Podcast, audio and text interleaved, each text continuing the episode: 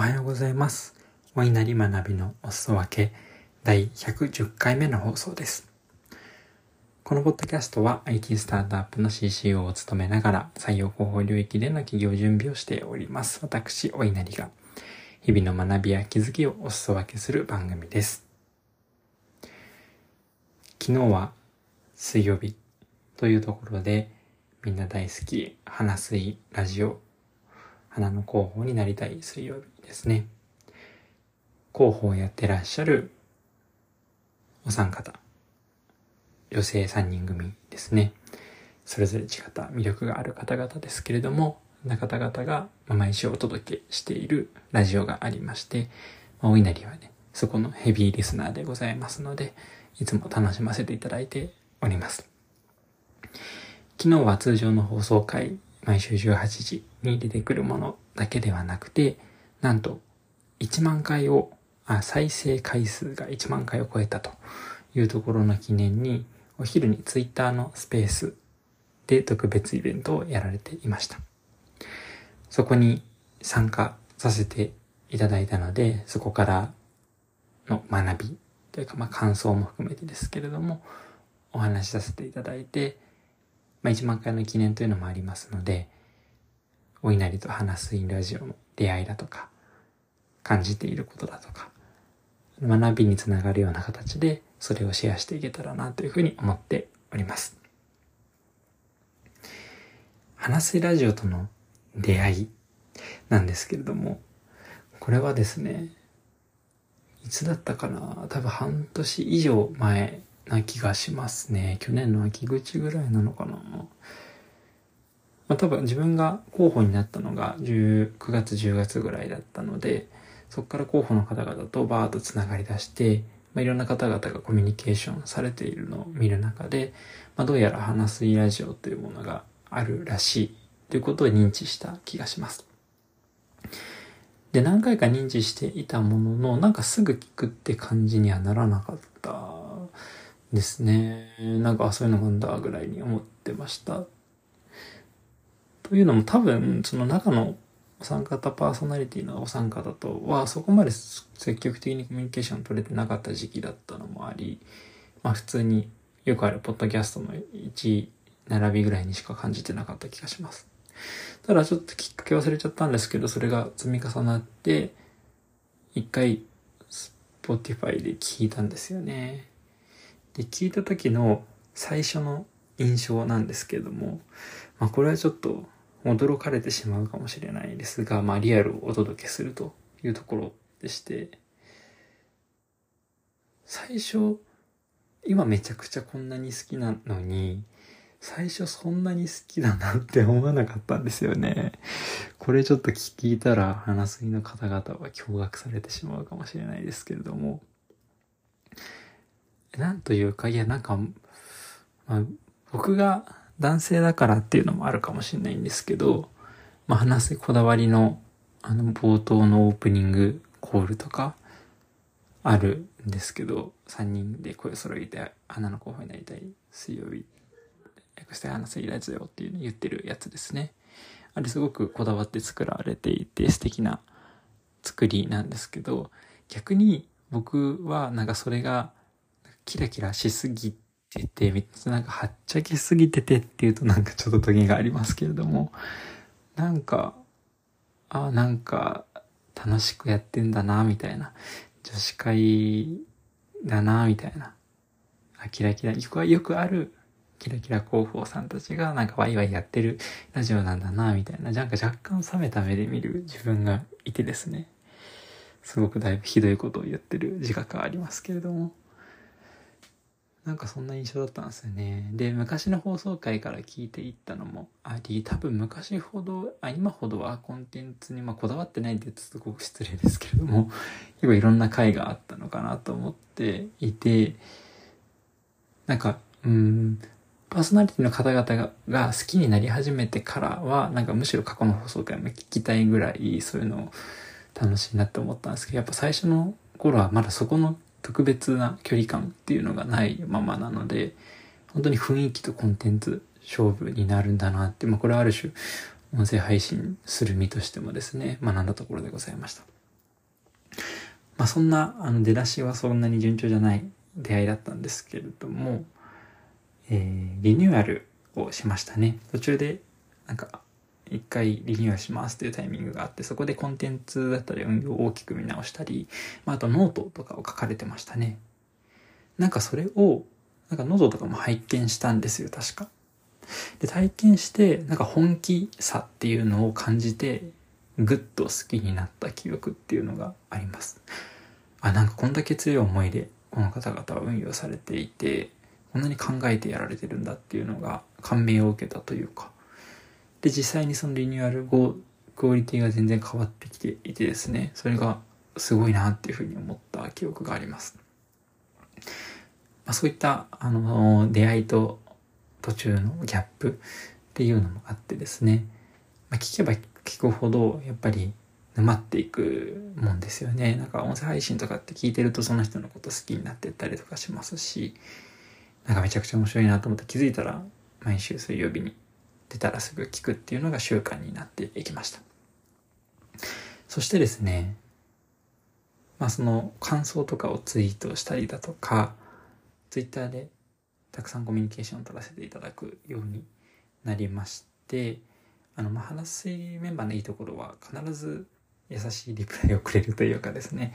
あの、120%の愛、愛というかですね、元気さで返してくれるっていうのも毎回元気をもらってるんですけれども、で、ツイッター上だけでなくて、ついにオフラインでもコミュニケーションを取り始めるってことも始まったんですよね。最初はエルコさんかなと思いますけれども、まあ、候補の集まりが最初だったかながあってだとか、まあ、もうちょっと少数であったりだとか、まあ、そういうことも増えていって、まあ、中の方々と濃いコミュニケーションが取れるようになっていってすごく嬉し嬉しかったというかより心からつながっていった感覚みたいなものがありました。でお稲荷1月ぐらいからポッドキャストを始めてますのでそのタイミングで正式にというかなんかポッドキャスト仲間みたいな感覚も芽生えていてですね本当に切磋琢磨と言いますか話すの方々も頑張ってるんで僕も頑張ろうみたいな気持ちになれましたね。そして、なんかそうこうしているうちになんかもう濃いコミュニケーションと、まあ、やってることの重なりとかが繋がっていって、なんか友情が芽生えていった気がしております。なんか本当に心の底から繋がっている感じっていうか、なんかツイッターのフォロワー、フォローフォロワーの関係とか、ポッドキャストのリスナー配信者みたいなつながりじゃなくて、なんか純粋に、仮になんかツイッターがなくなっても、ポッドキャストがなくなっても、仲良くさせていただきたいなと思うぐらい距離が縮まっている今日この頃な気がしております。本当にありがたい限りです。まあそんなこんなで花水との出会いを時系列に、あの、ちょっと推しが募りすぎて長くなっちゃってますけれども、お話をさせていただきました。そしてですね、花水ラジオのまあ、魅力についてもお話ししたいなとせっかくだから思います。5つ挙げました。1つ目が明るい、元気になれるっていうものですね。もうこれ本当にそのままで、暗めの放送回とか聞いたことないなと思っていて、そしてトピックもそうですし、話し方もいつも皆さん明るいんですよね。心の栄養栄養をチャージしませんかっていうフレーズとかも使ってますけれど、まさにそんな感じで、まあなんかそうやって賑やかに話してるのを聞いて嫌な気持ちになったりとかしないですし、すごく元気をもらえます。元気をもらえるので、まあ、元気もらいたいと聞くのもいいですし、なんか多分、まあ僕よりも同性の方の方があるかもしれないですけど、なんか女子会に参加していて楽しいみたいな、聞いてるだけで楽しいみたいな感覚も得られる気がしております。二つ目が、話し方、聞き方の勉強になるというものですね。3人で問いを投げたりだとか、感想を言ったり、掛け合いをしながらやってるような時間が流れていきますので、なんか純粋に話し方、聞き方、すごく勉強になります。お三方ともですね、すごく上手な方々なので、あ、ここでこういうリアクションするんだとか、なんかここでこういう問いを投げるんだ、みたいなのが結構勉強になったりします。三つ目が、周囲の巻き込み方、ファン形成が勉強になる。というものですね。まあ、特にツイッターでの発信にそれが顕著に現れている気がしますけれども、話すに関して、まあ、毎回ツイートされていて、もうリプライとかあったら、絶対ガーッとみんな反応しておりますし、引用リツリートとかもすると必ずリツイートし直してくれたりだとか、なんかそういう徹底したアクションっていうのもそうですし、当然そのやりとりにもめちゃくちゃ全てに対して愛情がすごくこもっていてですね、すごく毎回元気もらえるんですよね。それはみんなファンになるよな、みたいな感覚がありまして、まあこれファン形成として、なんか、ポッドキャストとか音声配信とか関係なくてですね、なんか、会社、企業活動でも言えるかもしれないですし、それ以外も含めて、なんか人を巻き込みたい、ファンを作っていきたいみたいな時には勉強になるかなと思います。四つ目が学びのあるコンテンツですね。結構例えば、最近有名なところでいくと、まあ、Twitter の運用についてだとか、デザインについてだとか、 Notion についてだとか、結構みんなが気になるような話題っていうのを取り扱ってちゃんと学びにあるコンテンツも作り込まれていらっしゃいますね。これは広報の担当者さんもそうですし、そうじゃない方々にも、がでも気になるような話題もチョイスされていらっしゃるので、とてもおすすめです。でそして最後、5つ目がですね、まあ、とにかく押せる。愛され力がめちゃくちゃ高いっていうところですね。ポッドキャスト、まあ、先ほど申し上げた通り、声を聞いてるとどんどん好きになっていくっていうのもありますし、なんか純粋にお三方それぞれ魅力があってですね、もう、まあ、話すいお決まりの何々派みたいな、何々派みたいな、だそれだけ言ってもわからないな。なんか毎回、何々は何、あ、これ説明めちゃくちゃ難しいな。いろんななんかテーマを決めて、自分が何々派みたいな自己紹介含めて毎回お話しされてらっしゃるんですけどももうパーソナリティのお三方での中で誰派とか言われてもですね絶対答えらんないなっていうぐらいフラットに全員とびきりに推しみたいな状況でございます。なんかやっぱそういう応援したくなる人々人々？だとかそういうなんか愛され力なんかどんどん好きになっちゃうみたいな魅力がそれぞれ別の角度であったりするので、まあそういうのが積み重なって、こうやって愛されるラジオ、コミュニティになってるんだなっていうふうに思っております。直近の話すラジオの放送回が推しについての話でお三方がそれぞれ好きなものについてたくさん話されてましたね。それこそ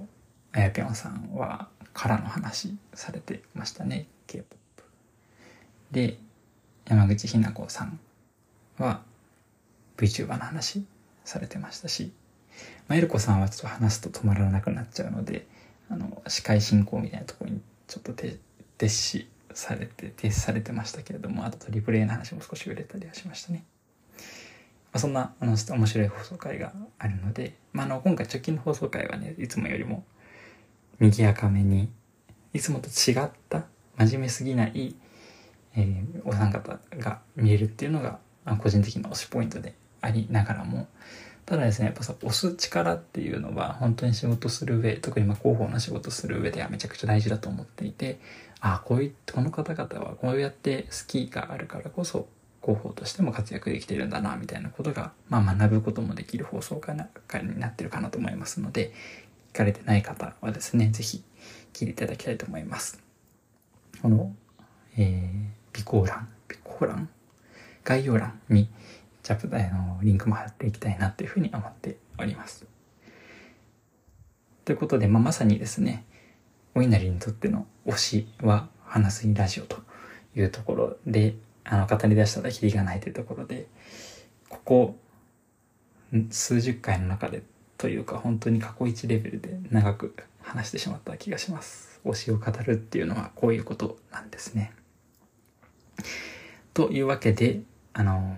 ここまで聞いてくださった方々、本当にありがとうございます。ぜひこのなんか話す意の魅力なんかをですね、リスナーの方々と一緒に話せると楽しいなと思ってますので、なんかそういった回とかあってもいいですね。貴重なお時間いただきましてありがとうございました。それではまた明日の朝お会いしましょう。